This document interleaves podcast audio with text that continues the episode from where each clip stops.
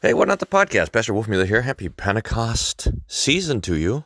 It's Monday of Pentecost. It's actually if Monday of Pentecost is actually a feast day. There's an octave of Pentecost. Anyway, here's a Sunday drive home from yesterday, thinking about Pentecost and how the Holy Spirit works through vocation and office. This is in contrast to the modern way of thinking about the Holy Spirit as overthrowing office. I hope you enjoy it. Problem with the podcast is there's no real centralized place to leave comments. So if you want to jump into the conversation, maybe YouTube's the best. I think these things show up on the website. So hopefully it's enjoyable to you. Uh, thanks. God's peace be with you. Hey, Pentecost Sunday drive home. YouTube theologians, good day. Do you see it's still raining? It's crazy. Every time it rains, Carrie says, You're lucky. Have the water uh, blessed Pentecost to you. I have a number of questions that I would love your help with. Number one, in John chapter 7, Jesus says that for those who believe in me, out of their hearts will flow rivers of living water. Beautiful text. And then John tells us that Jesus was talking about the Holy Spirit who had not yet been given because Jesus had not yet ascended. Mystery text. Now, a couple of questions. Number one, is the feast that Jesus is in Jerusalem for, when he says this, the Feast of Tabernacles? Pentecost. Is it Pentecost that Jesus is in Jerusalem for? I guess I could look it up, but I'd love your help. If someone knows that, put it in the comments. Question number two Does anyone know of any church fathers who comment helpfully about what Jesus means when he says, or what John means when he says that Jesus had not yet given the Spirit because he had not yet been glorified. And then, number three, does anyone have any helpful resources on why the Holy Spirit came at Pentecost? And I don't think it's because it's a five day, 10 day round trip to heaven, right? Jesus leaves in five days and the Spirit takes five days to get here. I'm pretty sure that's not the reason. So, why is Pentecost the divinely appointed day for the res- restoration of the Holy Spirit to all flesh, to all humanity. I would love to have some resources on that too. These are all things I've been noodling the last couple of days. So that would be really helpful. Uh, and so you can comment on those. Now, okay, so if you guys, I'll give you a few thoughts on Pentecost. Uh, so all the disciples are gathered and this is great. They're gathered, it's on Pentecost. Everybody's coming to Jerusalem uh, to celebrate the pilgrim fest of the tabernacles in, in Jerusalem, 50 days after, after Passover. And the Holy Spirit comes. It's a sound of a mighty rushing wind that people all over Jerusalem could hear. And so they gather together, and Peter and the apostles, who were before this locked in the upper room, maybe because they were still afraid, we don't know. But now, when the Holy Spirit comes, they're finally set apart for this apostolic office. And they start to preach, like Jesus promised I will send the Holy Spirit, and when He comes, you will be my witnesses in Jerusalem, Judea, Samaria, and to the ends of the earth. Now, I think it's one of the most wonderful things that we consider how the Holy Spirit comes in connection to office. In other words, the Holy Spirit comes so that we can start to do the things that God has called us to do. Start, never finish, but start. So the Holy Spirit comes upon the apostles so they can be those who bear the name of Jesus into all the world. We have this we, we sang Come Holy Spirit, Veni Creator Spiritus today, and we sang the Luther Holy Spirit hymn today. It's beautiful, these, and they remind me of my ordination and all these different ordinations because when you're putting a, setting a man apart for the office, you pray that the Holy Spirit would come to him and, and, and you say, okay, so this is always the question of ordination. So you go to an ordination and everyone's decked out in red and the whole church is decked out in red and everyone's praying for the Holy Spirit and the guys are laying hands on them saying, you know, Holy Spirit, come and fill this guy and bless this guy. And you think to yourself, did we call a guy who doesn't have the Holy Spirit to be our pastor? No. Every Christian has the Holy Spirit. The gift of baptism brings the Holy Spirit. The Spirit hovers over the waters. We're baptized in the name of the Father, Son, and Holy Spirit. No one can say Jesus is Lord but by the Holy Spirit. The mind of the flesh does not discern the things of the Spirit. So if we confess Christ, that means the Holy Spirit is there. He's given us faith and wisdom and courage and, and all of these sorts of things. So surely every Christian, no, it's true, every Christian has the Holy Spirit. So and the Holy Spirit dwells in us as God's temple. But then the Holy Spirit comes upon us for the for the gifts of office. That's why last night when we had the wedding, we laid hands on the bride and the bridegroom pray that the Lord would bless them and that they would receive the Holy Spirit for their new office of husband and wife. And it's why we pray for the confirmands and bless them and pray that the Holy Spirit would come upon them, like we did this morning, so that they can enter into their office as public confessors of Christ as they come to the Lord's Supper and proclaim the Lord's death and resurrection till He comes again. It's why we lay hands on pastors when we're making them pastors and pray that the Holy Spirit, so that the Holy Spirit would come upon them for their office and their vocation of preaching. It's why we see in the Old Testament, most of the, the, we see the Holy Spirit all throughout the Old Testament, but one of the most frequent times that we see the Holy Spirit is in the book of Judges. And the Holy Spirit would come upon these guys, these judges, and what would they do? They would do their judging office, which mostly consisted of killing Philistines. they were, this is, they had the office of wrecking house, and the Holy Spirit would help them to do their office.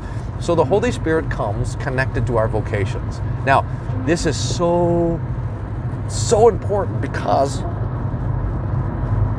we are tempted in the modern church, especially with the light and heavy charismatic movements, to think that the Holy Spirit comes apart from office. In fact, one of the most important verses to remember when it comes to discerning if the things that are claimed to be of the Holy Spirit are of the Holy Spirit is that ninth and last fruit of the Spirit, which is self control. Love, joy, peace, patience, kindness, generosity, faithfulness, gentleness, self control. Someone's going to comment that I memorized that list from the new RSV. Hey. Sorry. It's true. That was the Bible version I was given at confirmation, all right? Don't don't be too hard on me. Love, joy, patience, self-control. This is what the fruit of the Holy Spirit is. So if you see someone saying, I'm filled with the Spirit, and also losing self-control, you're like, that's not the Holy Spirit. That's a different spirit. Okay? So if someone's flopping around like a fish on the ground or barking like a dog or they can't stop laughing, that's not the Holy Spirit of God. Because the Holy Spirit brings the gift of self control. The spirit of the prophets, how does Paul say it? The spirit of the prophets is a servant of the prophets. Oof, someone's better put that. You guys are going to have to have a lot of you guys are helping me a lot today in the comments. Someone will put that verse in the comments. The spirit of the prophets is in. In other words, the, pro, the the prophet always has control. The prophet doesn't lose control. That's what marks of the Holy Spirit. But this modern Holy Spirit movement, this modern Pentecostal movement, always wants to disconnect the Holy Spirit from our callings, from our vocations. That's the opposite of the Bible. So the Holy Spirit comes upon the apostles, and what happens? They begin to preach. And not only just preach, they preach to all the world. Like Jesus said, You will be my witnesses in Jerusalem, Judea, Samaria, to the ends of the earth. They immediately start bringing the gospel all the way to the ends of the earth because the ends of the earth had been gathered there in Jerusalem and they started preaching in all these languages. They didn't even know. It says this is curious. And they heard them preaching in their own language. So there's some question about if they were speaking in another language or if they were just being heard in another language. Either way, the point is that these Galileans who only knew Galileish were speaking in all these other languages. People from every other country were hearing the marvelous works of God. It's just fantastic and they become believers. There's so many thousands of them are baptized on that first day of Pentecost in Jerusalem. Glorious. So they gather together and they hear him preaching, and they're preaching in all these different languages. And the people in Jerusalem, some marveled, those are probably the ones that got baptized, and others said, they're drunk. And Peter says, Peter stands up, and he's going to give his his first, his inaugural sermon. And can you and just uh, uh, imagine not knowing what Peter's going to preach, and so imagine some, this might be some of you. You've read through Matthew, Mark, Luke, and John. You're new students of the Bible. You haven't read Acts yet, and you know Peter. You know, you know how it's gone. Every time Peter started to preach before, and like, all right, what's going to happen now? like, you remember the get behind me, Satan, and you remember these might all forsake you, but I won't forsake you. And you might remember, Lord, you know I love you. And you might, I mean, Peter, if it's you, let me go out of the boat. And all, you remember all these Peter stories? Like one person said, he takes out one foot to put in the other. and you're like, okay, Peter's going to stand. What's he going to say? And he preaches this beautiful sermon. I mean, he just knocks it out of the park. But he starts out with this funny thing. These guys aren't drunk, he says. and how? What's his proof? It's only nine in the morning. It's like, come back in an hour and a half, and you don't you never know. But it's only nine in the. But he says this: what you're seeing is the promise of Joel chapter two fulfilled. Now, Joel chapter two. You got to go look at Joel. Marvelous little Joel. We're not 100% sure when Joel was, are we? Some no, no, no. It's Amos that we don't know. Joel, we know. Joel was a. He must have been there with Isaiah. Someone correct me in the comments. Yeesh. And Joel says, It's come to pass in the latter days that I will pour out my spirit on all flesh. Those of you who are sending me church father quotations on John 7 can also include church father quotations on Joel chapter 2 or Acts chapter 2. And this, this promise on all flesh. Now, I know that Martin Chemnitz talks about it so beautifully. And he says, Look at this promise of Joel that the Holy Spirit, which Adam and Eve had before the fall and lost in the fall, is restored now by Jesus, by his incarnation and by his redemption. so that Jesus, the new man, is now the father of a new humanity, which is marked by the presence of the Holy Spirit. Now let's just let that sink in. That, that one of the chief gifts that Jesus has given us is that as he's recreated humanity, remember as in Adam all fell, so in Christ all will be made alive. All mankind fell, we sing in Adam's fall. One common sin infests us all. But then in Christ now, all are made alive. That's Romans 4. Paul, or correct me if I'm wrong, Romans 4. All are made alive now in Christ. And part of that being made alive is having the Holy Spirit back. All flesh. That all flesh is the flesh of this new humanity in Christ.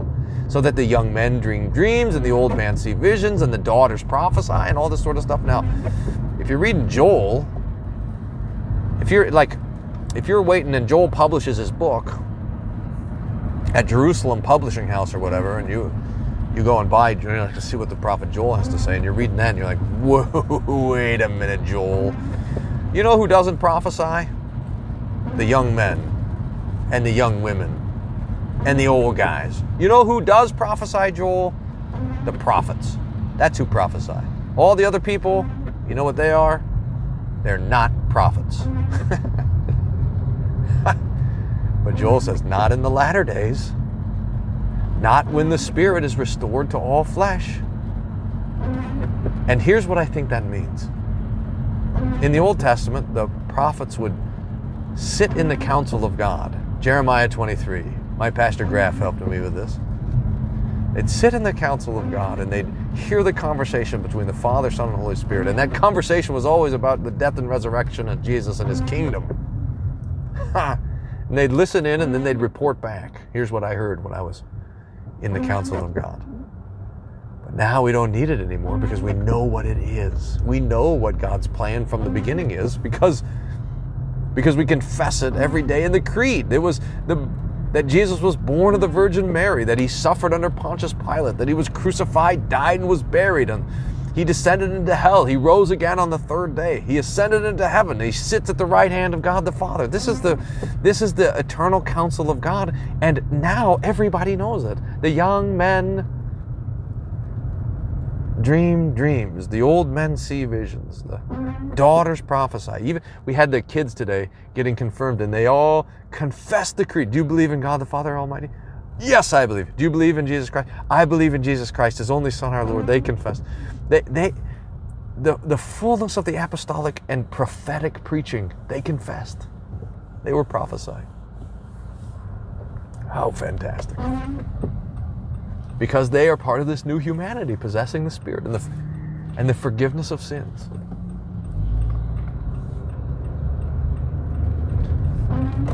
Which is this beautiful gift of Pentecost.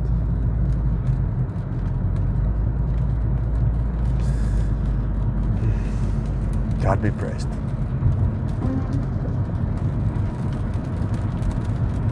There's this thing where Luther is talking about the antinomians, and he says the antinomians are good, uh, good Friday preachers, and they're good Easter Sunday preachers, but they're bad Pentecost preachers. And may God grant us the Spirit so that we are good at preaching all of these things. That Jesus has done all these things for us, and that amongst the greatest of his gifts is he sent us the Holy Spirit so that we can rejoice in this newness of life. In the, in the, the fact that we are part of his body, which is this new humanity, the new creation, that we look back on death. we look back on the judgment day. It happened already. For the Christian. And it's just life eternal waiting for us. That we live now, not in the flesh, but by the Spirit. And that the Lord is working in us so that we begin in our vocations to start to love and serve one another and, and joyfully. Ha. Well, let's keep praying. Come, Holy Spirit.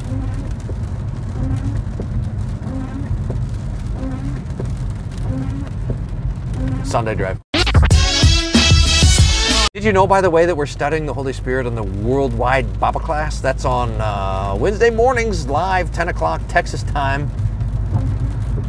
You can join us from wherever. We got people from all the different continents jumping in. So, Worldwide Bible class, 10 a.m., uh, wolfmueller.co slash Bible for all the information. You can see the old ones.